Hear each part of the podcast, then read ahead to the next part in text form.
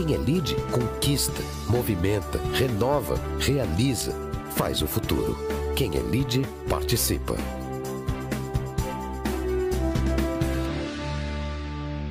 Senhoras e senhores, muito boa tarde. Meu nome é João Doria Neto e é com prazer que damos início a mais um Lead Talks ESG do Lead, Grupo de Líderes Empresariais. Eu lembro aqui que esse ano, 2021, o Lead deu início à sua plataforma Lead ESG, uma plataforma que engloba diversas iniciativas dentro do tópico ESG, com pesquisas, encontros, fóruns, é, experiências e conteúdo.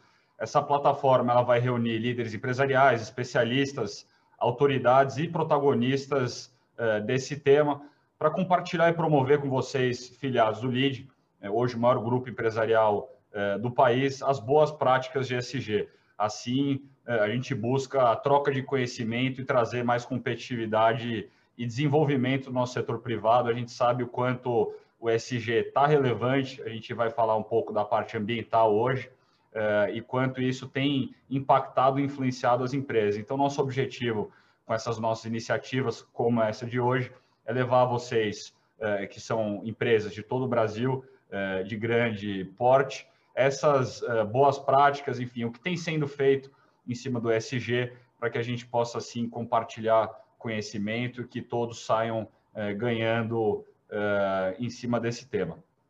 O tema de hoje, mudanças climáticas e os impactos e riscos para as empresas, tema muito bacana aqui, elaborado pelo Roberto Clabin, Furlan e Ricardo Assunção. Os nossos convidados especiais de hoje, qual já deixo aqui um enorme agradecimento por uh, estarem conosco, compartilhando, de novo, conhecimento uh, e compartilhando valor com nós que estamos acompanhando aqui. São eles, até uma Krug, vice-presidente do IPCC, painel intergovernamental sobre mudança do clima. A Thelma não, não necessariamente está representando o IPCC, e sim está como pessoa física, ela que é profunda conhecedora desse tema. A gente vai, na sequência, ler o currículo dela para que vocês possam conhecer. E o Fábio Alperovic, fundador da Fama Investimentos, ele que vem com essa perspectiva de mercado aqui, que vai ser muito interessante. Participa conosco também a Onara Oliveira de Lima, diretora de sustentabilidade da Ambipar, Ambipar hoje é, empresa líder em gestão ambiental, e o André Chaves de Andrade, gerente geral de sustentabilidade da Uzi Minas. É, eu agradeço também muito é, a vocês dois por estarem aqui conosco e por apoiarem essas iniciativas do LID ESG. É com esse apoio que nós vamos conseguir levar esse tema para o maior número de empresas possível e ajudar o nosso setor privado. Estão conosco também, claro, o Luiz Fernando Furlan, chairman do LID, Roberto Clabin, presidente do LID Sustentabilidade e curador da plataforma LID ESG, e o Ricardo Assunção, CEO da Grape ESG e também curador convidado da plataforma LID ESG. Vou passar aqui rapidamente a nossa dinâmica para a gente já, na sequência, eh, tocar com Furlan, Clabin e Ricardo. Eh, nós teremos esse, esse encontro separado em dois blocos. O primeiro bloco vai ser uma dinâmica de bate-papo, de perguntas e respostas com os nossos convidados. O Roberto Clabin e o Ricardo Assunção vão fazer essa dinâmica com os nossos convidados, vai ficar muito bacana. E o segundo bloco de 30 minutos, o nosso debate eh, com a Onara e com o André junto também, e com as perguntas de vocês que estão nos assistindo. Eu relembro e reforço, aproveitem, vocês estão nos acompanhando aqui, aproveitem para engajar, mandarem suas perguntas aqui, aproveitem os convidados que nós vamos uh, direcionar as perguntas que vocês mandarem aqui, então mande com seu nome e empresa, que nós vamos direcionar na hora do debate. Uh, já passei todos os recados que tinham que ser dados, então vamos agora às nossas saudações iniciais. Vou passar uh, ao Luiz Fernando Furlan, chairman do LID, para a sua saudação. Na sequência, uma breve saudação do Roberto Clabin e do Ricardo Assunção. Furlan, boa tarde, palavra é sua. Está mudo. Deu, né? Boa tarde a todos. Eu tenho cada vez mais me interessado por esse tema, é, pelas funções que tenho em algumas empresas e também aqui no LID. E espero que o encontro de hoje seja muito proveitoso e que nós possamos, ouvindo os nossos convidados, é, poder aprimorar a nossa visão em relação aos desafios do ESG no futuro próximo. Sejam todos bem-vindos e agradeço a presença. Obrigado, Furlan. Eu sei que é um tema que você se interessa bastante, vai poder participar conosco no debate, trazendo suas perguntas também. Vou passar agora ao Roberto Clabin, presidente do Líder Sustentabilidade, para que faça uma breve saudação. E, Clabin, quero saber de você o que a gente pode esperar desse encontro aqui de hoje. Bom, boa noite a todas e a todos, muito obrigado pela presença. Eu acho que o que a gente pode esperar é um modelo de apresentação de formato diferente, gente. Nós vamos, é, ao invés de uh, fazermos apresentações de cada um, nós vamos direto para as perguntas.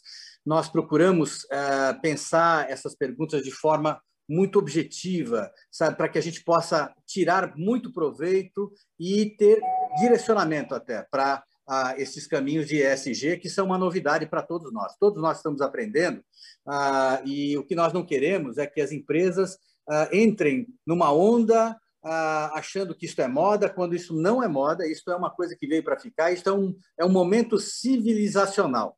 É, é isso que é o, é o momento que nós estamos vivendo. É uma passagem de etapa, nós estamos indo para cima.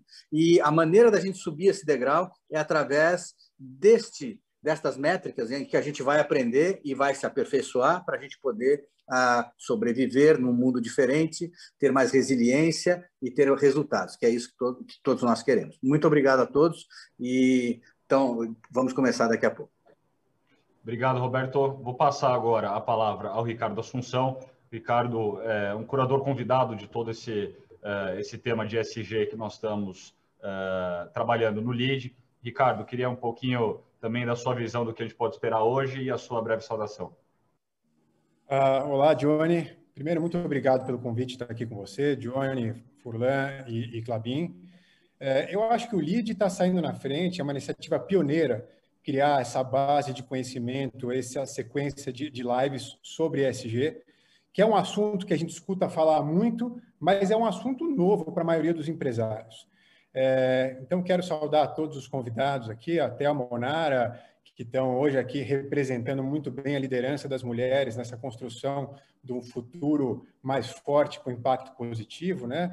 E dizer que eu, como CEO da Grape, fico muito satisfeito de ver um debate entre a ciência e os negócios, porque é justamente isso que nós fazemos no nosso dia a dia lá na empresa, que é, é ensinar as empresas como integrar sustentabilidade nas suas estratégias para conseguir criar valor. E isso não acontece se a gente não tiver a ciência trazendo os fatos reais que precisam ser eh, endereçados.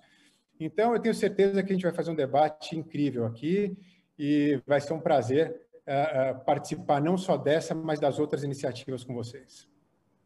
Show, Ricardo, obrigado. Bom, vamos lá então dar início aqui. Fabinho, vou passar você para ler o currículo uh, do Fábio Alperovic, na sequência o Ricardo, uh, o currículo da Telma, e de lá ele já toca com as perguntas, já, já tocamos aqui a nossa dinâmica. Fabinho, Muito bom. bola é sua. Bom, então, Fábio, estou muito feliz que o Fábio esteja nos prestigiando com a participação dele. Ele é formado em administração de empresas pela Fundação Getúlio Vargas São Paulo, com curso de extensão na Universidade de Berkeley e na Harvard uh, Kennedy School. Iniciou a sua carreira na Procter Gamble e fundou a Fama Investimentos em 1993, onde ele é responsável pela gestão do Fundo de Ações de Empresas Brasileiras, focado em companhias de alta qualidade e aderentes às boas práticas de ESG. No terceiro setor, ele dirige três ONGs e é conselheiro de outras duas e foi membro do conselho de administração de diversas companhias de capital aberto. Obrigado, Clabin. Ricardo? Então, vamos lá. Vamos apresentar aqui a Thelma Krug. A Thelma é matemática e doutora em estatística espacial pela Universidade de Sheffield, na Inglaterra. A Thelma representou o Brasil nas negociações internacionais da Convenção Quadro das Nações Unidas, o UNFCCC, sobre mudanças do clima por mais de 15 anos. E, além disso, ela já desenvolveu projetos no Ministério da Ciência e Tecnologia, no Ministério do Meio Ambiente, ela presidiu a Força Tarefa e Inventários Nacionais de Gases do Efeito Estufa e, como o, o Johnny falou, até o atualmente é a vice-chairman, vice-presidente do IPCC, que é justamente o órgão intergovernamental, o painel intergovernamental de mudanças climáticas da ONU, e hoje a Thelma está aqui também uh, na capacidade física dela para tratar desse assunto que é importante não só para os cientistas, mas para a sociedade como um todo. Thelma, vamos começar então, vamos lá. É, minha pergunta para você é o seguinte: é, no, no, último ano, principalmente depois da pandemia, esse assunto de mudança climática tomou uma força muito grande. A gente escutou falar muito sobre o Acordo de Paris, sobre COP26, que vai acontecer esse ano em Glasgow, a Agenda da Voz, todos eles trataram desse tema. Então, conta para a gente um pouquinho como esse assunto vai afetar ou já está afetando as empresas e os investidores. Thelma, você está no mudo. Uh, tira do mudo. Beleza, já tirei. Obrigado. Obrigada, desculpe. Boa tarde a todos, né? Boa noite já. Eu contextualizo um pouco, né, Ricardo, porque esse Acordo de Paris, que é o último acordo climático uh, que foi firmado em 2015, está debaixo da convenção que que na verdade é, foi implementada em 1994. Então você tem vários anos aí de convenção funcionando. Por que, que o Acordo de Paris ele foi diferente? Porque na verdade antes se imputava muito aos países desenvolvidos, que são realmente os mais responsáveis pela, pela, pela mudança do clima, né? É, e no entendimento de que, na verdade, não adiantava você fragmentar a forma como você trata a questão da mudança do clima, né? Ou seja, apesar da grande contribuição ter sido dos países é, é, desenvolvidos, não podia se separar da contribuição dos países em desenvolvimento, considerando suas circunstâncias nacionais, a questão de financiamento e etc. Tá? Então, você entra dentro de um acordo climático é, de uma maneira diferenciada de tudo aquilo que tinha havido antes. E, e o acordo, ele entra é, o acordo é, na Convenção do Clima é um acordo político, certo? Ou seja, ele é embasado pela ciência é, que é desenvolvido pelo painel intergovernamental sobre mudança do clima, o IPCC, que na verdade só serve para, enfim, dar o estado da arte da ciência da mudança do clima. Então a gente já sabe hoje é, que o, o, a atividade humana, ou seja, a atividade antrópica, já contribuiu para um grau aproximadamente, né, Celsius, de aquecimento é, relativo aos níveis pré-industriais, né. Isso parece pouco, mas não é. Não é porque esse, essa temperatura ela se distribui de forma diferente em diferentes regiões, impacta diferente, os riscos são diferentes, né? Então, é, toda essa parte científica é interessante porque ela é desenvolvida pelo IPCC. Então, você vê, no Acordo de Paris, um dos elementos que foram colocados era definir que você teria um aumento da temperatura média global até o final desse século e manter aí bem abaixo de 2 graus Celsius. A gente já está em um, mais até do que um, mas então até o final do século, bem abaixo de 2 graus Celsius e perseguindo chegar num grau Celsius e meio a, a, acima dos níveis pré-industriais. Ou seja, em suma, se você perseguisse um grau e meio, você só teria meio grau até o final desse século de aquecimento, tá? Então, esses são, esses são dados que são objetivos. O IPCC fez um relatório, a pedido da convenção, para justamente fazer uma avaliação dos impactos desse 1,5. Ah, que áreas que ele. Seria, seria possível a gente é, estabilizar em 1,5 até o final do século? Quais seriam os impactos potenciais de se estabilizar em 1,5 ou 2 ou 2,5, né? Então, é, o IPCC fez esse relatório, um dos relatórios mais é, mencionados né, no mundo inteiro, é, porque ele trouxe assim uma questão muito interessante. Ele disse: não é impossível se chegar nessa estabilização do 1,5, mas ele vai requerer um esforço sem precedentes global em todas as áreas da sociedade. Quando ele traz isso à tona e fala sem precedentes, e mais à frente fala que não tem tempo para se esperar as ações de reduzir as emissões, que são as causadoras do, uh, do aumento da temperatura, né, dos gases de efeito estufa, de que a gente tem que fazer essas ações de mitigação já, e que você é, teria que até 2050, é, todos, todos os cenários que o IPCC avaliou, na literatura levava que você até ao redor de 2050 teria que reduzir é, a zero líquida as emissões de CO2. Isso implica que a gente então teria que até 2050 zerar todas as emissões de CO2 no mundo, ou seja, global. em todos os setores. Tá? Isso paralelamente à redução de outros é, gases de efeito estufa, mas então você vê, os governos não conseguem fazer isso sozinhos. Os governos de todos os níveis não vão conseguir fazer isso sozinhos. Eles vão precisar realmente uma integração com o setor privado, com os business, com a indústria, é, com a agricultura, com o da terra. Você está falando de todos os setores. Você está falando da própria é, individualidade, né? As pessoas no consumo. Enfim, existe uma clama para que realmente é, exista essa, essa, essa aderência de todos os setores. Então, quando a gente fala de estar tá mitigando a mudança do clima, inevitavelmente o business está dentro. Todos. Não tem jeito de sair dessa. Tá ótimo, Thelma. E, quer dizer, a gente pode considerar que o, o, o impacto é real. Se as empresas não agirem hoje, né, só para você concluir, muito rapidamente, o que, que nós podemos esperar se, se ninguém reagir hoje, se os negócios não reagirem hoje? Não, você hoje já está numa escalada de 3 graus Celsius. Isso tem impactos enormes. É, e qual é o impacto que eu mais singularizo? São os eventos extremos. A gente está vendo essas mudanças no mundo inteiro. Então, você está falando de seca, que pode influenciar na questão do suprimento de energia, de eletricidade, a agricultura, é, a, a questão de água. Enfim, você tem uma diversidade de potenciais impactos, diferenciados também pelas regiões, é, que faz com que a, a não ação, na urgência que ela requer, nos leve a trajetórias de emissões que vão nos levar a um cenário de riscos altíssimos para as empresas e, e, e para o planeta de uma maneira geral, eu diria. Perfeito, Thelma. Muito obrigado, viu? Imagina. Bom, eu gostaria então de perguntar para o Fábio o seguinte: Nessa linha toda, Fábio, por que a mudança climática deve estar na mesa do CEO e do conselho das empresas? Bom, Clabin, é, obrigado pela pergunta. Antes de mais nada, boa noite a, a, a, todos. E não posso começar um evento de ESG sem desejar que, é, nesses tempos, todos estejam saudáveis em suas casas, suas famílias estejam bem.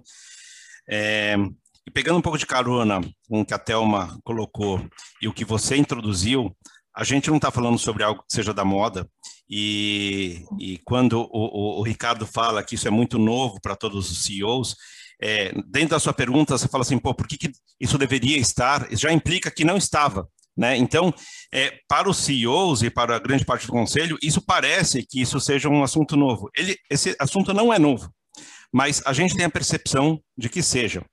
É, essa, enfim, não vai dar tempo de falar isso aqui agora, mas esse assunto não é um assunto novo. O fato é que ele parece novo e ele, ele tem uma dimensão é, muito relevante e é um assunto muito importante. Até muito pouco tempo atrás, as questões ambientais eram vistas nas empresas como um assunto de compliance, né, de conformidade. Então, portanto, quem cuidava das questões ambientais era ali um departamento porque as empresas entendiam, olha, eu não quero, eu quero tirar uma licença ambiental, eu não quero ser multado, eu quero ter é, minha operação sem nenhum tipo de uh, fiscalização, e esse era o entendimento do ambiental dentro das empresas. O problema, como a Thelma bem colocou, a gente está numa, é, numa mais do que urgência, a gente está numa emergência climática. E essa emergência climática, ela tem consequências muito severas sobre a vida de todos nós. E quando é, essa questão foi colocada ali há 30 anos atrás, é, já era colocada de uma forma uh, de, de, emergência, ela não foi entendida pela sociedade civil é, da maneira que deveria ter sido. Ela foi entendida, falou assim, ah, não, isso é uma questão do futuro, essa é uma questão ah, do planeta ficar um pouco mais quente, e isso não foi uh, entendido pelas pessoas como se fosse algo emergencial. O problema é que se passaram 30 anos e não dá mais tempo de, de reverter. Ou a gente age agora, ou não, não assim, se passar de é, 10 anos, não tem mais solução. A Thelma, que é a cientista, não sou eu, então estou entrando um pouco na seara dela, depois ela pode comentar um pouco no assunto, mas não tem mais solução. E como ela colocou, isso não é mais, deixou de ser um assunto de governo. É, se a sociedade civil não agir e se as empresas não agirem, não tem mais solução. E quais são as consequências? As consequências são muitas. As consequências não são ambientais, as consequências são sociais. A gente vai ter que lidar com fome, a gente vai ter que lidar com guerra, vai ter que lidar com é, falta de água, a gente vai ter que lidar com problemas é, é, de, de, refugiados. só para ter uma uma pequena uh, uh, amostra né, do, do tamanho do problema que a gente pode ter, todo o problema que teve de refugiados sírios entrando na Europa, é, que, que deu impacto em mercado de trabalho, deu impacto em xenofobia, deu impacto em islamofobia, deu, enfim, série de impactos. Isso foi causado por um milhão de refugiados sírios a partir da guerra civil síria. É, os refugiados do clima podem ser 150 milhões. Né? Você, aonde vai colocar toda, toda essa gente? É muito complicado. E a gente tem 10 anos para agir. E isso é uma ação conjunta. Isso sem contar, quer dizer, todo essa, essa, esse panorama que a gente está vivendo nesse momento é, de, de Covid, etc., a quantidade de vírus que tem no permafrost, né, no, no, no Ártico, também, de novo, sem querer ser cientista, é o, o, o, o derretimento dos, Uh, uh, dos polos libera uma quantidade de vírus enormes. Então, a gente está falando de saúde pública também, enfim. É, deveria estar na, na, agenda dos CEOs e dos conselhos, porque esse é um problema urgente e que não pode estar mais na área de conformidade. Não é mais só um problema de governo, é um problema de todos nós e não é um problema de futuro, é um problema de presente. É, é já. Perfeito, Fábio. Thelma, eu queria te perguntar o seguinte: é, sendo bem prático assim, uma empresa que não consegue reduzir as suas emissões, como é que ela pode compensar? Como é que funciona essa situação hoje em dia, dessa compensação toda de uh, gás de efeito estufa nas empresas? O que, que elas podem fazer? Então, Clabin, essa, essa pergunta é interessante. Eu acho que é, a ideia, é, a gente vê muito falar de mercado de carbono, né? Ou seja, umas transações entre empresas é, governos também colocam esses cap and trade, que dá para você transacionar é, unidades de redução de emissões, por exemplo. Né? Isso surgiu já lá no protocolo de Kyoto, lá em 1997, quando, na verdade, surgiu o mecanismo de desenvolvimento limpo, onde os países desenvolvidos eles tinham metas quantitativas de redução de emissões. E aí eles falaram, pô, isso não dá para eu fazer. Aí geraram que não, então você pode fazer o seguinte, ó, uma das maneiras que você pode fazer é fazer projetos em países em desenvolvimento, e aí tudo que eles reduzirem de emissões lá, você compra e abate das suas emissões. Foi aí que surgiu a palavra do offset, tá? Então, isso, é, de, um, de uma forma, ele é interessante, porque ele ajudou, eu acredito que tem ajudado bastante, tivemos projetos maravilhosos em países em desenvolvimento, mas que, na verdade, hoje, dentro da situação atual, ela é uma situação mais complexa, porque você tem que ter um esforço de todo mundo, de reduzir a emissão, não é ficar trading, né? Mas vamos levar o caso para as questões das indústrias, das empresas. A empresa não pode tudo bem, ela pode fazer uma avaliação de onde dá para cortar, e aonde não der para ela cortar, ela fala, bom, então eu posso enfim, pegar uma redução de emissão que existe em algum setor, e existem áreas que já vão colocando né, os mercados voluntários, você tem onde achar esses créditos disponíveis. E aí a empresa pode dizer, então, aquilo que eu não consegui zerar, ou eu não consegui reduzir, o zerar, eu estou me referindo à minha resposta anterior, lá para 2050.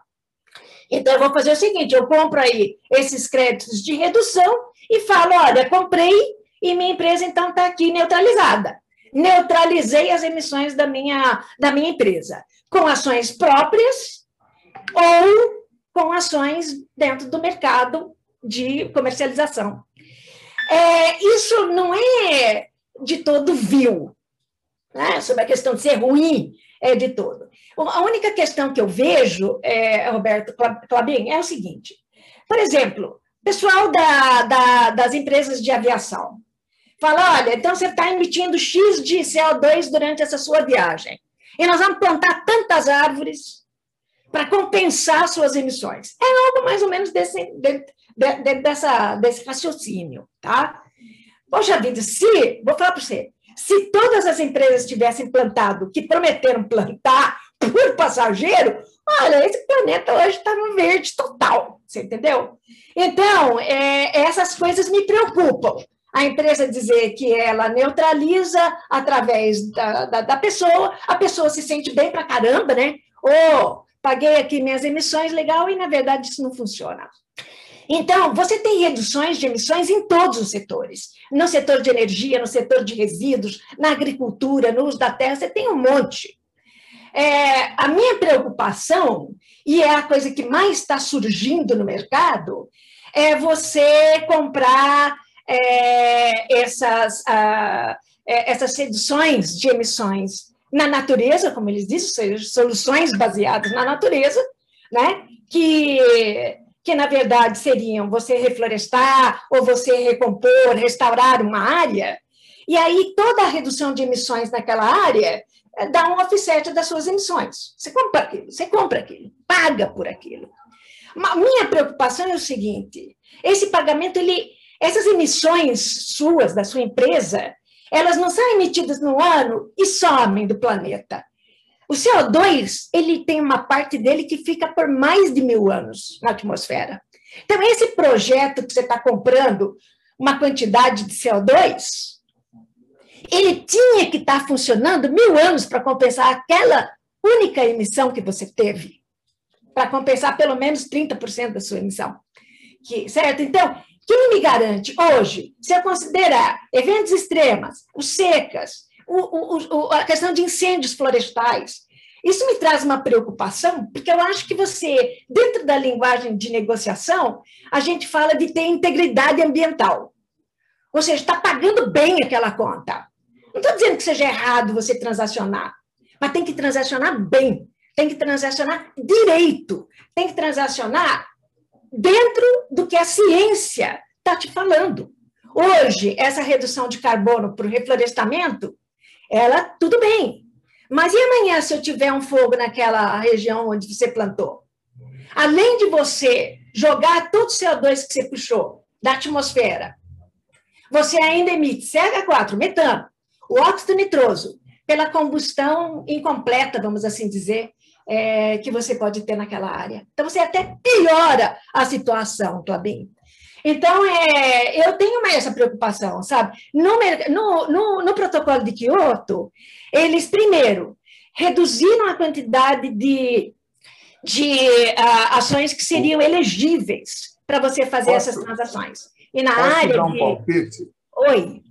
Oi, só para dar um palpite. Fala, eu, Fernando. Você sabe que nos anos 70 eu, eu plantei eucaliptos também. Tem coisas na minha vida que ninguém sabe. E você deu um exemplo aí da exceção, se pegar fogo numa floresta. Eu não sei quantas vezes você foi numa plantação de eucalipto, no reflorestamento comercial. Ah, os cuidados que são tomados hoje são extraordinários a, o distanciamento de aceros, o, as cabines elevadas, o, a monitoração, câmeras e tudo. A, a, a agricultura brasileira, e eu considero o florestamento e reflorestamento parte do agrobusiness brasileiro, né? Está uhum. muito adiantado, mas Concordo, muito, muito, muito adiantado. Então, Concordo, eu assim eu, assim, é, do meu lado, acho que você diz, ah, um avião pode cair, pode morrer gente.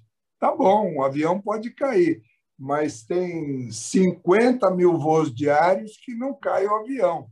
Então, o reflorestamento eu colocaria nesse ponto também, se me permite. Eu permito, sim, Furlan, conheço bastante, vi, fui, conheço exatamente como é que funciona. Eu só quero reforçar um ponto, Furlan, que é isso aquele reflorestamento que gerou, que gerou aquela redução, ele teria que ficar ali, pelo menos 30% dele, por mais de mil anos. Aquele. Aquele. Então, é isso que eu estou falando para você. A ciência me fala do tempo de vida do CO2 que a empresa está emitindo e quanto tempo ela vai ficar lá. Aquela única emissão. Tá? E aquela floresta, reflorestamento, vai ter aquele vai ter que estar tá lá uma parte dele por mil anos. Minimamente, Furlan, uh, 30% a 40% daquele reflorestamento tem que ficar por 30, 40 anos. Os 40% daquele reflorestamento a mais por 70, 100 anos. E o restante, mais de mil anos. Então, é isso que eu falo. É um pouco de cuidado que a gente tem que ter porque não necessariamente esse reflorestamento, mesmo que ele não pegue fogo, ele durar mil anos, sem que você corte. Porque se, se você cortar, você já soltou aquele, aquela captura de CO2 para a atmosfera de novo. Então, eu acho que é esse o ponto que eu gostaria de levantar. Não critico o reflorestamento, eu critico a forma. Tanto é, Furlan, que reflorestamento no, no protocolo de Kyoto, ele deu crédito temporário. É. Créditos temporários. Roberto e eu estudamos no INSEAD, na mesma turma, de 1991. E nós andávamos, depois do almoço, na floresta de Fontainebleau. E, e eu arriscaria dizer que aquela floresta não é original como 90 e tantos por cento das florestas da Europa. Concordo. E, e em grande parte dos Estados Unidos também. Certo. Então, é, por outro lado, eu, eu fui lá onde tem aquelas árvores centenárias, como é o nome lá na, nos Estados Unidos. E, mas árvore milenar só petrificada eu vi até hoje. Sequoia. Então, é, só vou finalizar com 30 segundos, posso? 15 segundos. É, quer dizer, o que, que a ciência fala de preocupação com a parte florestal? A questão da não permanência, é, essa é típica, porque as florestas são muito vulneráveis, então a ciência fala isso. E a segunda é a questão do líquido, ou seja, você reduz de um lado, mas aumenta de outro. Então, existe essa preocupação, por isso que se fala de um monitoramento nacional, né? É, se você. Conservação de florestas. Essa vai dar outra discussão. Outra discussão. A floresta em pé amazônica, que não está sendo impactada pelo desmatamento, e não será, por vários motivos, uma parte dela será. Está, deveria ser gerar créditos de carbono? Eu diria para você que não. E por que, que eu digo para você que não? Porque ela não tem um poder de mitigação. Ela não vai reduzir as emissões, ela vai manter o status quo do carbono que está ali estocado. Então, e, é só essas questões. Evapora, e evapora rios voadores. Sim, claro. Claro. Então, nós já vamos para o outro lado da água, não é isso? Ô, Fulano, olha, essa eu questão tô, do desmatamento. Muito, hein? Não, não, eu gosto. Ô, Fulano, por que, que você acha que eu fui negociadora por mais de 15 anos pelo Brasil nessa área? Você entendeu? É, oi, vou parar por aqui. Pronto. Não, não, é só porque a gente tem algumas perguntas ainda para fazer. E é daqui a cinco minutinhos a gente já vai para esse nosso bloco de, de debate, que a gente vai ter mais tempo para poder uh, conversar aqui. Só quero lembrar uh, a vocês que estão nos assistindo, a gente já está recebendo algumas perguntas aqui, continue mandando que no começo, no nosso bloco de debate, nós vamos direcionar as perguntas aqui. Mande com seu nome, empresa e, se possível, o mais objetivo possível para a gente caber tudo uh, no pouco tempo que a gente tem.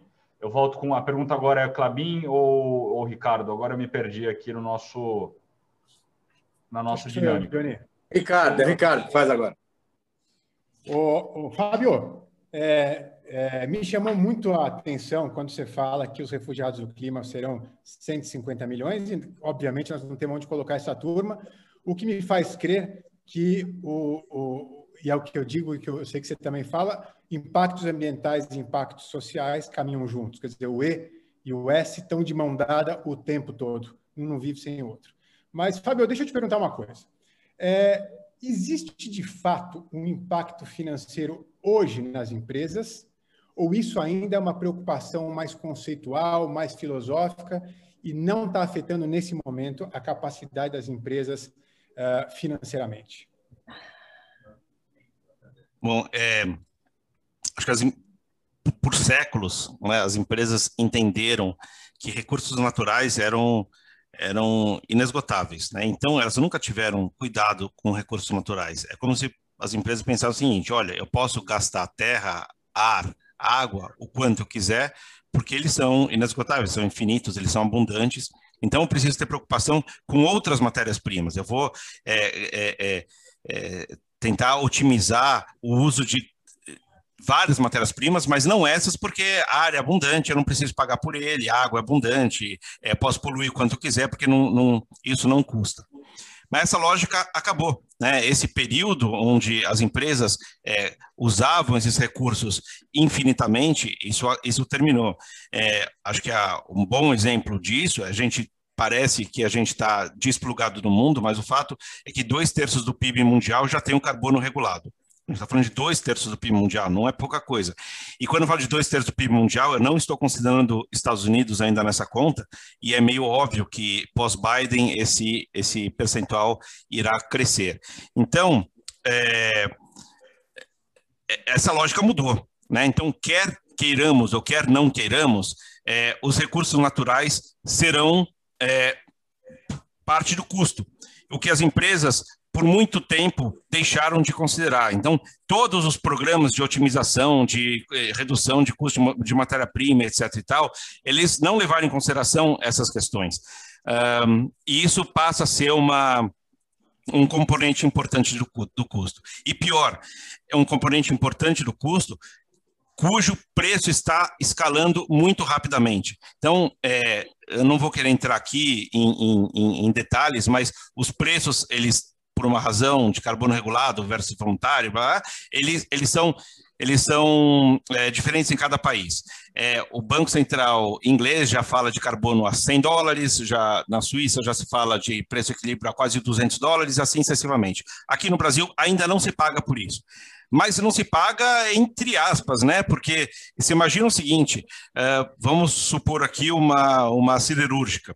A ArcelorMittal que está se descarbonizando, fazendo um, um, um, um entre aspas, um cheque grande para uh, se descarbonizar e vai chegar ali na, na autoridade europeia e falar, poxa, eu estou gastando uma fortuna é, para ser responsável ambientalmente, como é que eu vou competir com siderúrgicas eh, do mundo inteiro que não fazem a mesma coisa. Então, vamos impor restrições ou barreiras ou tarifas eh, em relação a essas empresas. Então, ainda que a gente não tenha o carbono regulado aqui, o carbono, de certa forma, será regulado. É, portanto, o carbono já custa, ainda que não custe. Entendeu? Então, é, é, isso para mim é meio, meio óbvio, meio claro. E está sendo é, muito rapidamente entrando nessa, nessa a gente está entrando, essa equação está entrando muito rápido. E o preço está escalando muito rápido também. A gente talvez não tenha essa percepção, mas acho que até uh, vamos ver uma aceleração agora com, com a agenda Biden, uh, isso vai ficar um pouco mais notório. Então, uh, muitas empresas talvez achem que estão fora da cadeia, porque eventualmente não estejam não estejam diretamente né, em atividades, mas na cadeia de matéria-prima talvez tenham que se preocupar. Por outro lado, tem empresas que estão se beneficiando disso, né? Porque tem empresas que podem gerar crédito de carbono e pode, podem ser positivas nesse, nesse sentido, é, e tem empresas que têm. Que podem, enfim, uh, começar a pensar os negócios de uma maneira diferente. Falar, poxa, como que eu posso tirar vantagem de uma situação em que o meu concorrente eventualmente será onerado e, portanto, um produto substituto é, pode ser mais competitivo. Então, o mercado de várias indústrias, vários setores é, começam a mexer. Então, para sim. Para isso tem as certificações, né? hoje já muito exigidas no comércio internacional, não é isso? Sim, então, enfim, é uma realidade, tá? Isso não é uma, não é uma questão de futuro, é uma questão, enfim, já está aí e já afeta financeiramente, queiramos ou não. E vai afetar mais, né? Excelente, Fábio. Obrigado, viu? Thelma, rapidamente Oi. agora, para a gente partir aqui para as perguntas que o, o Furlan, o Furlan não, que o Clabin deve ter do, do, de quem está assistindo. Vamos lá, pegando um pouquinho carona no que o Fábio falou agora, você acredita, Thelma, que hoje os profissionais de investimento têm disponível todos os dados da ciência para tomar as decisões na hora de alocar recursos? Não tem, não tem. Cientista se comunica muito mal uma linguagem hermética, uma linguagem difícil. Pega um relatório de IPCC, 5 mil páginas, quem que vai ler? A gente faz a síntese para formuladores de política, 20 páginas, síntese, mas mesmo assim, essa síntese é complexa para todos entenderem, né? Então, eu acho que, apesar da, da ciência não dar resposta a tudo, ela dá resposta a muitas coisas, né? Então, você tem muita coisa. Agora, investidores. Os investidores também não querem só saber da ciência, eles vão querer saber, muitos deles, é, da situação da empresa em si em relação às suas emissões de gases de efeito estufa. Então, esse disclosure dessas emissões também passa a ser uma coisa que vai ser cada vez mais exigida pelas empresas. Então, eu, eu diria para você, quando, quando o Acordo de Paris foi, foi firmado em 2015, ratificado em 2016, as empresas pediram para conversar comigo, várias que estavam ali é, na, na, na, na Conferência das Partes. E eu sentei com elas e falei, olha, a partir de hoje, eu vejo uma relação planetária muito diferente. E vejo a questão das empresas particularmente é, diferente. Por quê? Porque eu já via as empresas pequenas, de médio porte, que querem sobreviver, vão ter que fazer parceria, vai ter que ter inovação tecnológica, vai ter que se virar para ser diferente. A, a, o Acordo de Paris exige essa mudança mudança no consumo, mudança na forma como você, enquanto empresa, se apresenta. Ou seja, o consumidor quer saber também o que, você está fazendo. Então, eu vejo, Ricardo, é, um momento de, que já deveria ter acontecido, nós estamos aí falando de 2015 é, até agora, já se passou um bocado de tempo para essa mudança ter começado a acontecer. E a gente não vê muito isso. Agora, o que eu estou vendo é, as pessoas mais jovens, com quem eu converso sempre, as crianças mesmo, meu neto mesmo, que vai no supermercado e não vai comprar um produto aonde ele vê plástico, aonde ele vê, onde ele não se sente confortável de comprar. Então, essa vai ser a realidade das empresas. É, então, eu, eu, vejo assim, existe a ciência? Existe. Ela é acessível para todo mundo? Não já deveria ter sido mudado, na, as empresas ter se mudado com a informação que já existe e acessível a elas? Já. Essa, é, essa, essa green é, production, né? ou seja, a produção verde, é, o green economy, essas coisas, se a empresa não se adequar a isso, Ricardo, ela vai perder a competitividade. Acabou. Não vai ter mais espaço. Talvez ele esteja sendo um pouquinho alarmista demais nessa situação. Mas eu vejo que não há mais tempo para a gente imaginar que o status quo é o status do amanhã.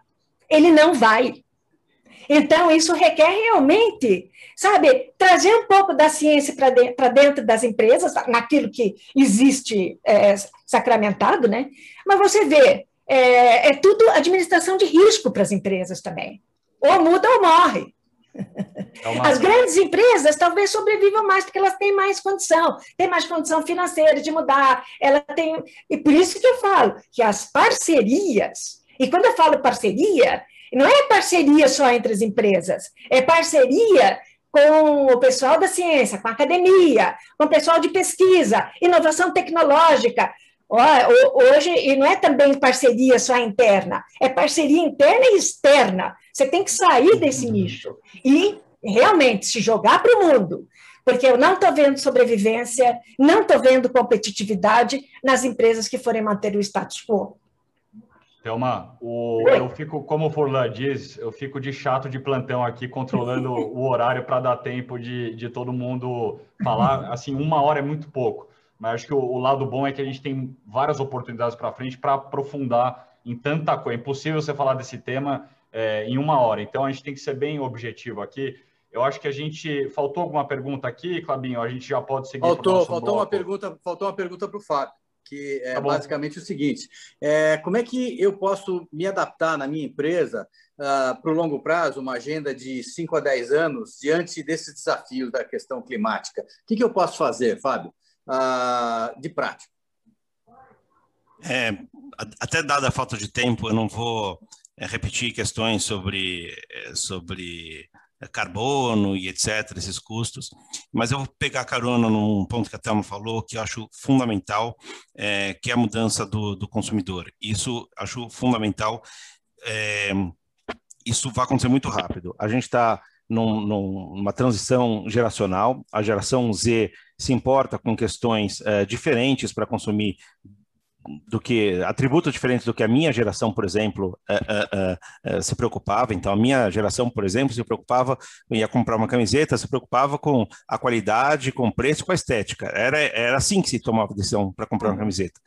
Essa nova geração, ela quer saber os predicados da camiseta, ou seja, quer saber é, como essa camiseta foi feita. Se ela foi feita com trabalho infantil, os direitos trabalhistas foram é, é, preservados, com trabalho análogo à escravidão, é, o, que tipo de algodão foi, veio de alguma. na cadeia toda veio de área de desmatamento, etc, etc, etc. E assim sucessivamente. Isso, eu estou dando exemplo de camiseta, mas é, vamos pensar isso, estender para a indústria da carne, para a indústria de alimentos em geral, e, etc. E tal. Então, este novo consumidor, ele vai querer entender é, o produto não só como produto, mas como toda a cadeia, toda a origem do produto. É, a Unilever, por exemplo, já está colocando um tag em todos os produtos com a pegada de carbono. Isso já vai, obviamente, forçar as Procter Gamble da vida a fazerem o mesmo e assim sucessivamente. É, mais pegada de carbono daqui a pouco já não será mais suficiente. O fato é que as empresas vão precisar ter mais informação sobre o produto. A, a, a, o consumidor não quer mais saber se é 100% algodão ou uhum. se tem 38 calorias, ele quer saber mais, né? Então, as é. empresas que não conseguirem é, ter um rastreamento de origem, as empresas que não conseguirem ter informações adequadas sobre o produto, provavelmente perderão o mercado e não conseguirão vender. Para conseguir o monitoramento do rastreamento e saber as informações, toma tempo. Desenvolver essa cadeia monitorada é coisa de dois, três, cinco anos. É, portanto, as empresas que querem vender nos seus mercados é, bens de consumo em 2025 precisam começar a se preocupar com isso já, porque em 2025 os produtos que não tiverem né, esse um QR code em que vai aparecer ali, olha, essa camiseta aqui, ou esse molho de tomate, ou o que quer que seja, emitiu X toneladas de carbono, veio de, de determinada área, é livre de desmatamento, etc. e tal, não vai vender. Então, portanto, as empresas têm que se preocupar com isso já. Obrigado, Fábio. Clabin, podemos ir para o bloco do debate aqui? Uh, agora nós vamos para o bloco da Onara e do isso. André. Perfeito. Então, uh, vou só fazer aqui, por, por questão de, de roteiro, é, vou passar a palavra agora à Onara Oliveira de Lima, ela é diretora de sustentabilidade da Ambipar. Como falamos ali no início, é, Onara, se você puder contar um pouquinho da Ambipar, a gente é, sabe que ela é líder em gestão ambiental, então muito muito honrado em, em tê-los conosco aqui. Contar um pouquinho e, e, na sequência, a sua pergunta ou, ou, colocação, e após você, o André Andrade, que está aqui conosco, faz a, mesma, a mesma coisa. Então, Onara, obrigado por estar aqui conosco, a palavra é sua. Está no mudo, Nara. Boa noite, João, e a todos que estão nos assistindo. É, Para a gente da Ambipar é um, um, prazer, é uma honra poder participar de um evento como esse. Gostaria de parabenizar o LID por essa iniciativa. E, e para nós é muito importante falarmos desse tema até pela própria natureza, a natureza dos nossos negócios, que são ligados com o crescimento sustentável. E, e falando em ESG, para nós, que é uma, um tema contínuo, uma agenda evolutiva, é, a gente diz que quando a gente pratica o ESG, nós estamos fortalecendo o nosso DNA, até pela natureza dos nossos negócios, e também está inserido no nosso propósito. E claro, a, a Ambipar ela é uma multinacional brasileira, nós atuamos em diversos segmentos oferecendo serviços, produtos para toda a cadeia de valor, e o nosso foco é sempre olhar para os nossos clientes, é, buscando a perenidade dos negócios deles e subsidiando para que eles possam ter um bom engajamento e uma melhoria nos indicadores do ISD. Hoje a Ambipar ela conta aí com mais de 5 mil colaboradores, temos a presença em mais de 15 países, temos mais de 200 bases, e dentro da nossa a, nosso DNA, que é a sustentabilidade, que é o meio ambiente, nós temos mais de 30 prêmios de inovação e sustentabilidade. É, dentro dos nossos principais é, é, serviços, nós temos a, a gerenciamento de total da, de resíduos, muito focado dentro dos conceitos da economia circular, então, como hoje o nosso tema é carbono e é mudanças climáticas, nós estamos trabalhando fortemente para certificar uma metodologia para que possamos é, quantificar o quanto de carbono a gente reduz quando estamos, de fato, é, praticando a economia circular. Nós já sabemos que, que são ganhos, e agora a gente está buscando essa metodologia, essa certificação internacional. E também nós trabalhamos aí na vertente de atendimento a emergências, é, onde a gente faz principalmente a prevenção de acidentes, treinamentos e resposta a emergências, pensando em mitigar e minimizar qualquer risco que eventualmente um, um, um acidente ou qualquer situação possa vir a, a, a trazer aí um, um, risco e uma exposição socioambiental. Então, de fato, os nossos negócios são voltados para a gestão ambiental, para apoiar os nossos clientes nessa agenda. Então, o debate hoje ele vai muito de encontro com aquilo que a gente acredita e que a gente pratica. Falando sobre é, é, a temática, eu tinha pensado em uma pergunta muito voltada para a questão das mudanças climáticas e os riscos é, sociais dentro da, da cadeia produtiva. Uhum. Mas mais do que isso, é, dentro da fala dos dois, eu gostaria também de ouvi-los com relação a, a, a esse mercado de carbono no Brasil que ainda é voluntário. E eu acredito que isso pode atrasar muito essa agenda de mudanças climáticas. Então, eu queria ouvir um pouquinho a opinião deles com relação a essa é, organização do mercado de carbono, é, esse, um mercado voluntário, quanto isso pode atrasar essa agenda. Obrigada. Obrigado, obrigado, Nara. Fábio, Thelma aqui pode. Thelma, vamos lá. Eu queria começar muito rápido para deixar o Fábio falar também. Ô, ô, Nara, obrigada né, pela informação também que você passou. Ô, Nara, essa questão do mercado de carbono ela é, tão, ela é tão sensível que é, dentro do Acordo de Paris, o único artigo que não está negociado é o artigo 6, que é o artigo que trata justamente dos mercados de carbono. Traz uma inovação com relação ao que a gente tinha no protocolo de Kyoto, porque ele, ele permite essas coisas bilaterais, ele permite que, por exemplo, um país, um país ou, ou uma empresa compre o, o, o, carbono de uma fonte, sei lá, é, existem vários, como já falei, e, e, possa aposentar aquele carbono. Ou seja, vamos falar de país que normalmente essas, essas relações na, no artigo 6 vão ser de país para país um país que está precisando, ele compra de outro, pode comprar simplesmente para dar um aporte financeiro para o país da onde ele está comprando, ele pega isso e aposenta, ou seja, ele não usa para, enfim, compensar as suas emissões. Talvez essa seja uma das formas em que as empresas vão poder transacionar muito, mostrando: olha, eu ajudei, mas não usei é, é aquela coisa do, do, do da, da, coisa verde também, você entendeu? Então, então essa, esse mercado no Brasil, é, já saiu alguma coisa do Ministério Verde com a questão do, do Floresta Mais, onde, onde se propõe essa questão de, de mercado de carbono para conservação de florestas. Não vou tocar nesse assunto por causa do tempo, mas um dia a gente pode ter uma sessão onde a gente só trabalhe com essa temática. Será longa. Quer fazer algum comentário, Fábio? É, vou fazer sim. É, só um parênteses, acho até curioso esse Floresta Mais, porque é basicamente o governo falando que apoia o mercado voluntário, que é um mercado que justamente não depende do governo. Mas, enfim, é, uhum. tempos interessantes. É, mas, uh, o, Onara, se você tivesse feito essa pergunta para mim há dois anos atrás, eu ia te dar uma resposta, e hoje eu vou te dar uma resposta completamente diferente do que eu te daria há dois anos atrás. Um, por quê?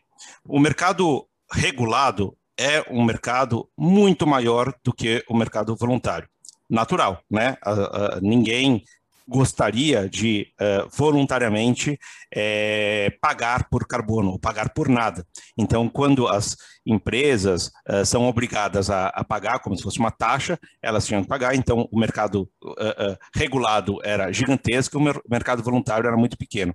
E e por muitos anos foi assim. Então, a crença que existia no mercado, inclusive minha, é que o mercado voluntário seria sempre marginal, era seria um, o mercado dos conscientes. As pessoas falam assim: poxa, é, eu, por exemplo, eu, eu, Fábio e minha família somos descarbonizados há, há um tempo. Então, é, mas quantas pessoas né, físicas são descarbonizadas. Então, as poucas empresas que quisessem se descarbonizar iam lá voluntariamente e compravam créditos de carbono, o que seria uma minoria, e é assim que é, funcionava até então. Então, a, a, a, o mercado voluntário sempre foi muito pequeno e o mercado uh, regulado sempre foi muito grande. Essa lógica se quebrou, né? Se quebrou, quer dizer, continua sendo assim, mas o mercado voluntário tem crescido a taxas exponenciais. Cada vez mais empresas estão conscientes dos seus, do, dos seus papéis, das suas responsabilidades e estão é, é, assumindo a a sua responsabilidade perante a sociedade de quererem é, voluntariamente neutralizar as suas emissões, ainda que não é, é, precisem fazê-lo. Então, o mercado voluntário está explodindo, é, é, no bom sentido, no mundo inteiro, em termos de tamanho. esse é um, um, um mercado que espera-se que nos próximos 10 anos cresça é, mais do que 20 vezes em tamanho e talvez uh, tem, já tem estudos falando que ele pode é, multiplicar por 100 em, em, em tamanho nos próximos é, 20 anos. Então, é um mercado que realmente está crescendo justamente pela consciência né, de empresas querendo voluntariamente uh, se descarbonizar, por pressão de investidores que uh, pressionam companhias para enfim, para irem nesse sentido.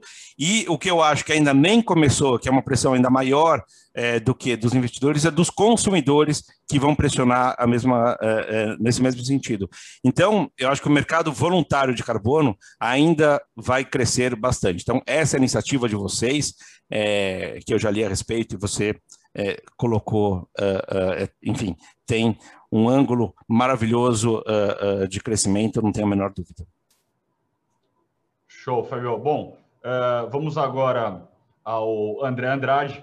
O André ele é gerente geral de sustentabilidade da, da Uzi Minas. A gente, de novo, muito feliz, André, de tê-los conosco aqui, é, porque quando a gente está tratando desse assunto, a gente gosta de ter empresas é, que realmente estão engajadas nesse tema e não que só falam da boca para fora e, e, às vezes não tão, tão participativas assim. Então, a gente fica muito feliz. A gente sabe que vocês têm feito um trabalho super bacana na Uzi Minas e já passo a palavra para você. Se quiser contar um pouquinho o que vocês têm feito lá e, na sequência, uma pergunta ou uma colocação aos convidados. Bom, João, boa noite, boa noite a todos, boa noite, Thelma, Onara, quem eu cumprimento, né, todos os participantes aqui do debate. É, para os Minas, é muito importante participar e apoiar esse tipo de iniciativa do LID, tá? A gente parabeniza também o LID, a gente participou do primeiro encontro e agora, né, quer estar sempre aí debatendo com vocês, com todos aqui, é uma oportunidade que engrandece, é, porque em cima desses debates que a gente constrói uma agenda positiva. Né? E ao longo dos 58 anos da Uzi Minas, 58 anos de operação né, no, no Brasil, é, agenda ISD, obviamente, com outros nomes, em outros contextos históricos, né, questões como foi falado aqui de conformidade ambiental, responsabilidade social corporativa, né, definindo aí a, as agendas por letras, né, é, e a governança, isso sempre foi muito caro na história da Uzi Minas e a gente procurou se conectar com aquelas boas práticas de cada um desses períodos e muitas vezes até mesmo se, se antecipar. Né, o, concordo com o Fábio, a agenda de mudança do clima não é tão nova na, na Uzi Minas, a gente já né, participa dessa agenda, enfrenta a temática já há algum tempo. Né, o primeiro inventário de gases de efeito estufa corporativo nosso foi feito em 2010, já vai para mais de uma década. Desde então, a gente tem concentrado nossos esforços na eficiência energética, tá? E procurando ainda sem, né, até o momento sem assumir uma meta quantitativa, mas já fizemos algumas reduções, né? Porque isso também faz parte da lucratividade e da eficiência do negócio, né? Quando a gente procura uma eficiência energética, a gente, além de reduzir carbono, a gente está produzindo também um efeito positivo em termos de competitividade. Então, né, a gente tem que também analisar essa agenda por uma lógica de ganha-ganha. Né? Acho que é uma responsabilidade para nós que somos carbono intensivos, a indústria do aço né? ela é um, uma indústria de carbono intensiva, especialmente uma indústria igual a nossa de uma usina integrada, né? a COC, né? mineral. Então, isso a gente está consciente dessa nossa responsabilidade e, e ao longo desses 10 anos é, estamos investindo né, fortemente em eficiência energética e também procurando algumas outras iniciativas. Gostei da colocação da Onara sobre a participação da economia circular nesse processo. Né? Grande parte dos nossos resíduos são transformados em coprodutos que têm uma participação né, em outras cadeias muito importantes. Né? Destaco a cadeia do cimento. Também pegando a fala do Fábio sobre consumidores, né? a gente já desenvolveu alguns aços de maior resistência e maior leveza, no sentido de dar à cadeia automobilística um, um coeficiente de emissão menor, né, os carros serem mais eficientes. Então, a gente vem trabalhando na nossa cadeia, tá? É, quer seja também buscando materiais mais eficientes né, para a nossa produção. É, e como nós atuamos em toda a cadeia do aço né, e geramos também parte da nossa matéria-prima através da nossa unidade de mineração, também nela é, estamos procurando ser mais eficientes do ponto de vista é, de emissões. Para finalizar, né, eu, nós lançamos no início desse ano já algumas metas, né, é, ainda de caráter qualitativo, né, de refazermos o nosso inventário e agora submetê-los a uma certificação, para que a gente possa ter aí um, uma, uma transparência é, mais efetiva no sentido de responder alguns anseios que, sim, investidores, parceiros têm nos procurado. A gente acha que isso é um passo importante. Ato contínuo, iremos, sim, calcular nossas metas de redução quantitativas né, e, e entraremos também nessa agenda porque entendemos que esse é o caminho. Né? Ainda não fizemos, mas estamos em desenvolvimento né, dessa agenda.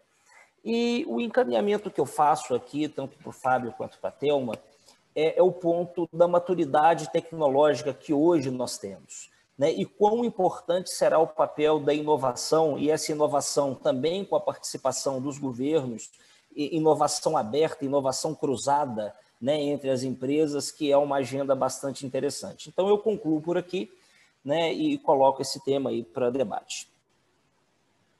Obrigado, André. Thelma e Fábio, só vou pedir um pouquinho de objetividade para a gente tem três perguntas aqui que eu preciso ler antes da gente terminar. Já deixa aí aberto a quem quiser comentar em cima do. Então eu vou falar 10 segundos. A inovação é fundamental.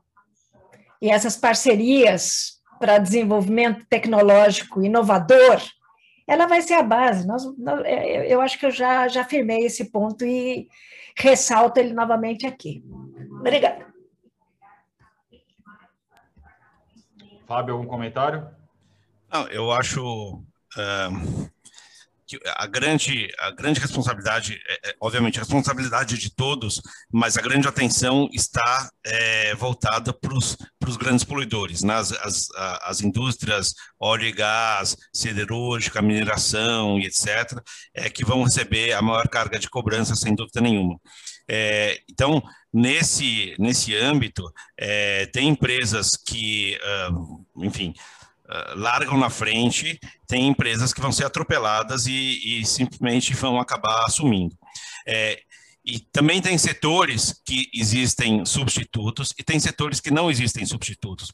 Podemos gostar ou não, tem setores que não existem substitutos. Então, acho que aí dá para fazer uma distinção clara, é, só uh, rapidamente. É, no caso de energia, de petróleo, claramente, né, nos últimos anos tem surgido várias uh, alternativas a combustíveis fósseis. E, eventualmente, uh, uh, o uso de, de, combustível fóssil vai declinar bastante. Né? Então, esse é um setor que está em ameaça. O, o lado da mineração e siderurgia, podemos não gostar, né, o transporte aéreo, podemos não gostar, mas ele vai continuar existindo. Então, é, é quase que uma obrigação das empresas inovarem e serem mais eficientes nessa, é, nesse âmbito. Claro que economia circular deve ser incentivada, e isso leva a menor, a menor necessidade de, de mineração, mas, enfim, processos inovadores, isso é, é, é claro. E para as empresas que não fizerem isso, muito provavelmente vão ficar pelo caminho. Ótimo.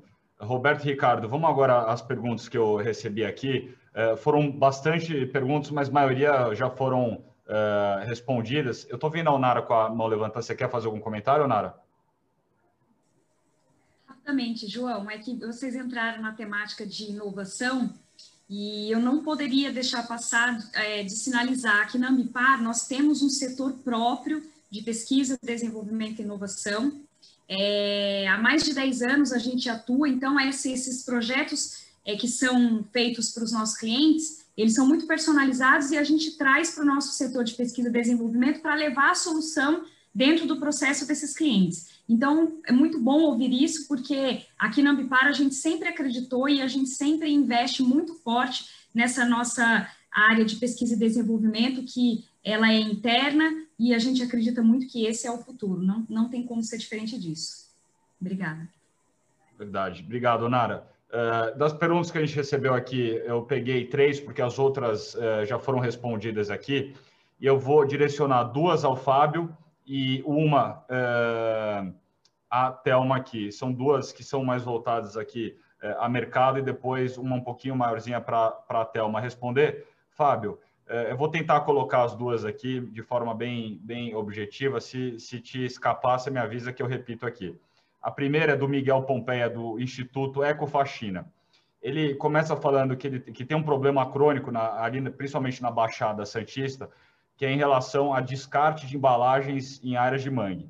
E ele diz que uh, um grande empresário que ajuda eles lá e acompanha diz que é muito difícil no momento em que o país se encontra conseguir dinheiro para projetos ligados à questão uh, ambiental. E ele pergunta aqui: como devemos equacionar esse engajamento empresarial para projetos saírem do papel, projetos ambientais? Acho que como que você engaja e faz essa equação fazer sentido para os dois lados? Essa é a primeira pergunta.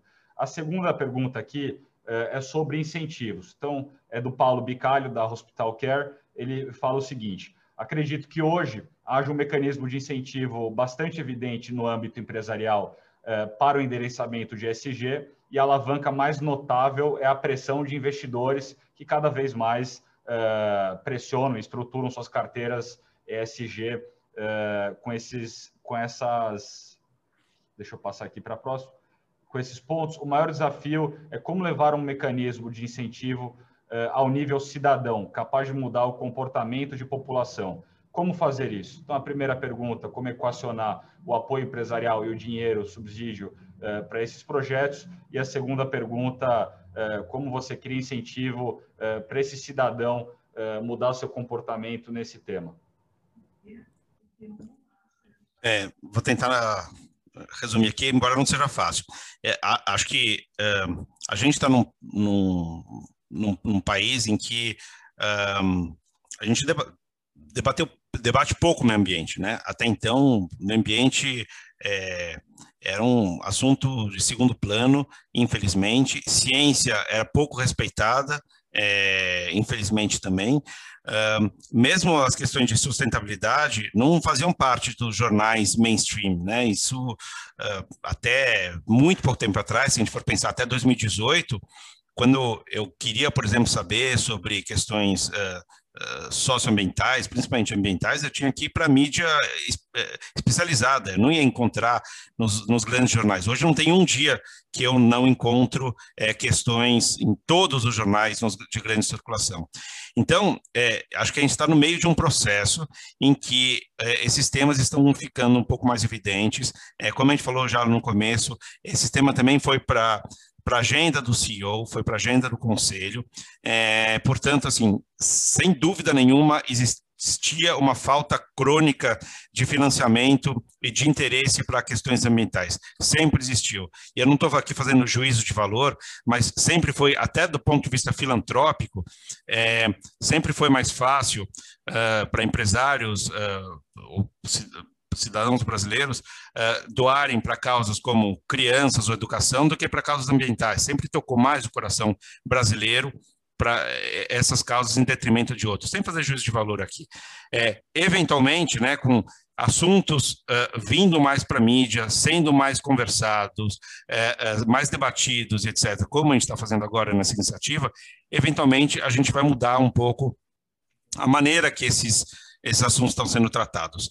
É, também as empresas de capital aberto, especialmente, mas não só, sabem que os compromissos ambientais é, são relevantes agora para os investidores. Né? Então, é, os, as, as empresas apoiarem uh, projetos ambientais também faz bem para a reputação de sua, de sua imagem. Não adianta fazer só isso, porque isso é greenwashing, mas fazer também isso, é, apoiar os projetos, também é, passa a ser relevante. Né? Assim como uma empresa não pode simplesmente uh, financiar uma uh, sei lá, uma escola no interior de Pernambuco e dizer que isso é a única ação social que faz, é óbvio que ela tem que cuidar de, do, do core da sua operação e também pode fazer sua sua ação filantrópica, mas também agora pode entrar na sua agenda, olhar para o ambiental. Então, um problema, problema crônico que a gente tinha do empresariado não olhar para o ambiental, porque aquilo até então era problema da árvore, não é problema meu, né? Estou fazendo falando em sentido figurado.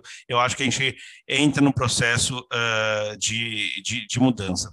É, eu acho que isso engata também um pouco com a segunda, segunda questão, né? A gente está é, passando por, um, por, uma transformação cultural e a, a, a, maneira que os investidores olham para esse assunto muda, os CEOs mudam e o cidadão muda também.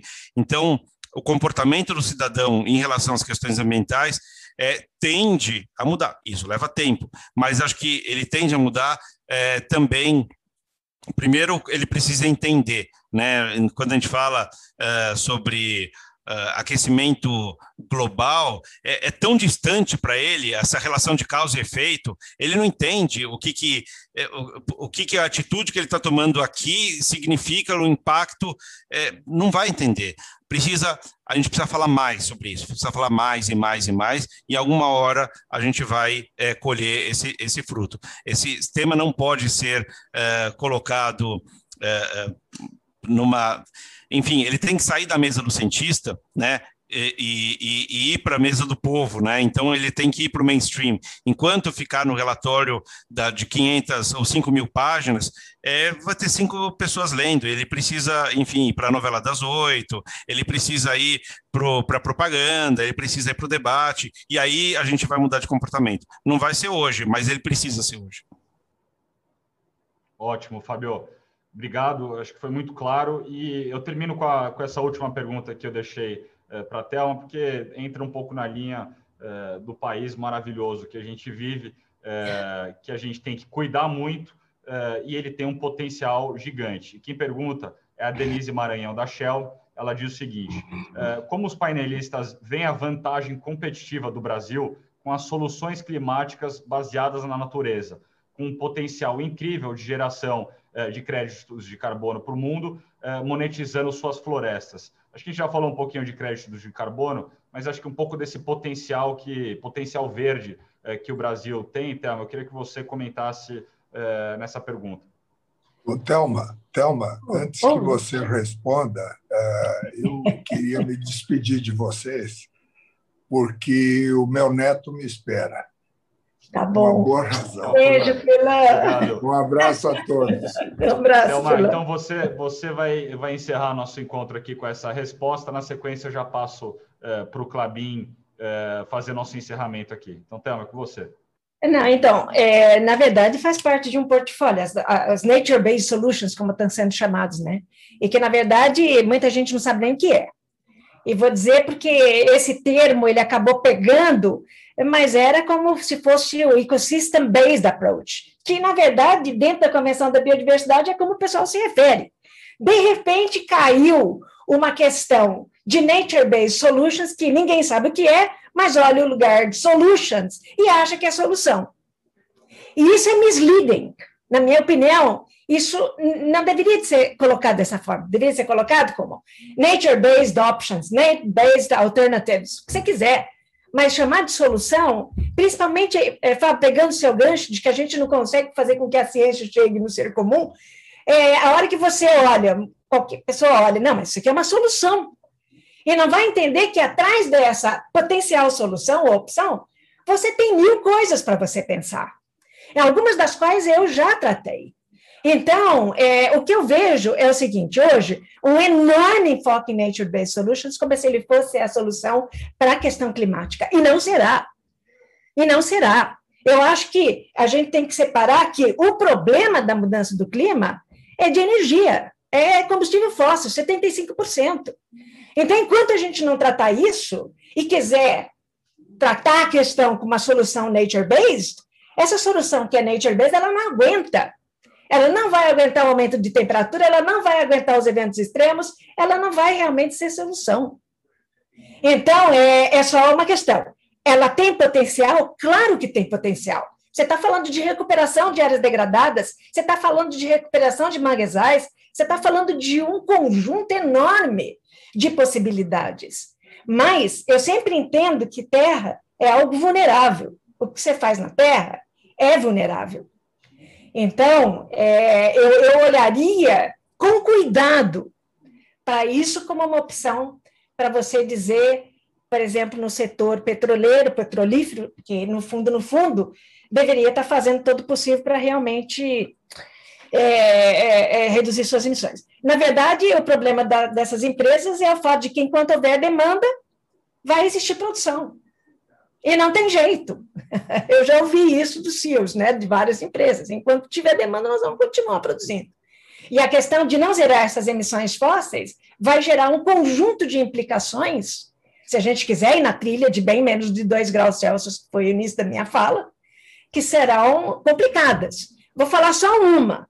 Pessoal querendo reduzir o, o aumento da temperatura ou a temperatura que nós vamos ter, se não controlarmos as emissões, é justamente fazer uma modificação da radiação solar. Estão pensando nisso, a tecnologia já está existindo. Ou seja, bloquear que você tenha parte da radiação atingindo a superfície terrestre. É aí que o pessoal está pensando. Ou seja, oi, vou parar por aqui.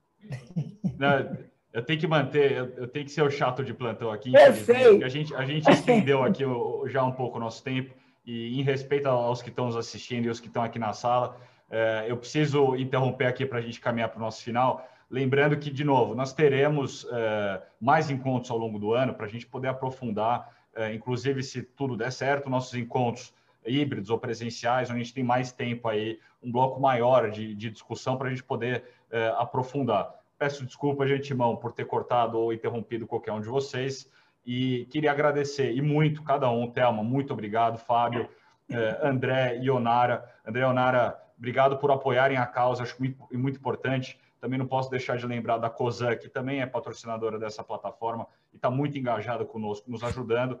Agradecer ao Ricardo Assunção, nosso curador eh, dessa plataforma, e o Clabinho Furlan já foi, e a todos vocês que nos assistiram. Roberto, vou deixar para você eh, dar uma saudação final aí em nome do Ricardo e de todos os outros, para a gente assim encerrar o nosso encontro de hoje. Ah, obrigado, João. Bom, eu adorei o encontro, foi muito prático, objetivo, pena que a gente não teve mais tempo. E, para não ficar repetindo todas as coisas, uh, eu penso assim: uh, todo mundo fica fascinado quando vê aquelas imagens de Marte, né? Chegamos em Marte, a ciência nos levou a Marte, então que coisa maravilhosa. Pois eu gostaria de lançar uma campanha que diria o seguinte: eu não quero ir para Marte, eu quero resolver os problemas aqui. Nós temos que resolver os problemas na Terra e nós não estamos resolvendo as nossas prioridades são absolutamente erradas ah, e o ser humano realmente vai enfrentar problemas terríveis. Então, encontros como esse aqui, por mais assim a loucura que seja essa ideia, não quero ir para Marte, mas a realidade é essa. Vamos ficar aqui, vamos resolver o problema. Nós temos que trabalhar nesse sentido. Senão, tudo vai se deteriorando e a vida como nós conhecemos vai ficando cada vez mais complicada, mais cara e mais pobre. Então, eu acho que esse tipo de uh, reunião de, de campeões aqui para falar sobre o tema é fantástico e o objetivo é que a gente continue esses nossos encontros de ESG, não só para falar do ambiente, mas para falar da questão social, para falar da questão da governança, mas, obviamente, está tudo extremamente interligado e principalmente com o econômico, porque se o econômico não funcionar, nada disso fica de pé. Então, a gente ah, tem que fazer com que esse econômico seja efetivamente um econômico que seja o prêmio de a gente respeitar todas essas métricas aonde a gente quer chegar. Então, muito obrigado a todos, em particular com a Telma, o Fábio e a Onara, o André, o Ricardo e você, Johnny. Muito obrigado a todos. Obrigado, pessoal. Obrigada. Lembrando também, o, aos que estão no nosso grupo uh, do Lead Connect ESG, nós vamos incluir o Fábio uh, e a Thelma também lá para poder estender esse debate uh, com vocês. Então, pessoal, muito obrigado. Uma boa noite a todos vocês, uma boa semana e vamos em frente. Tchau, boa, tchau. Noite. boa noite. Boa noite, obrigado. Boa noite, pessoal.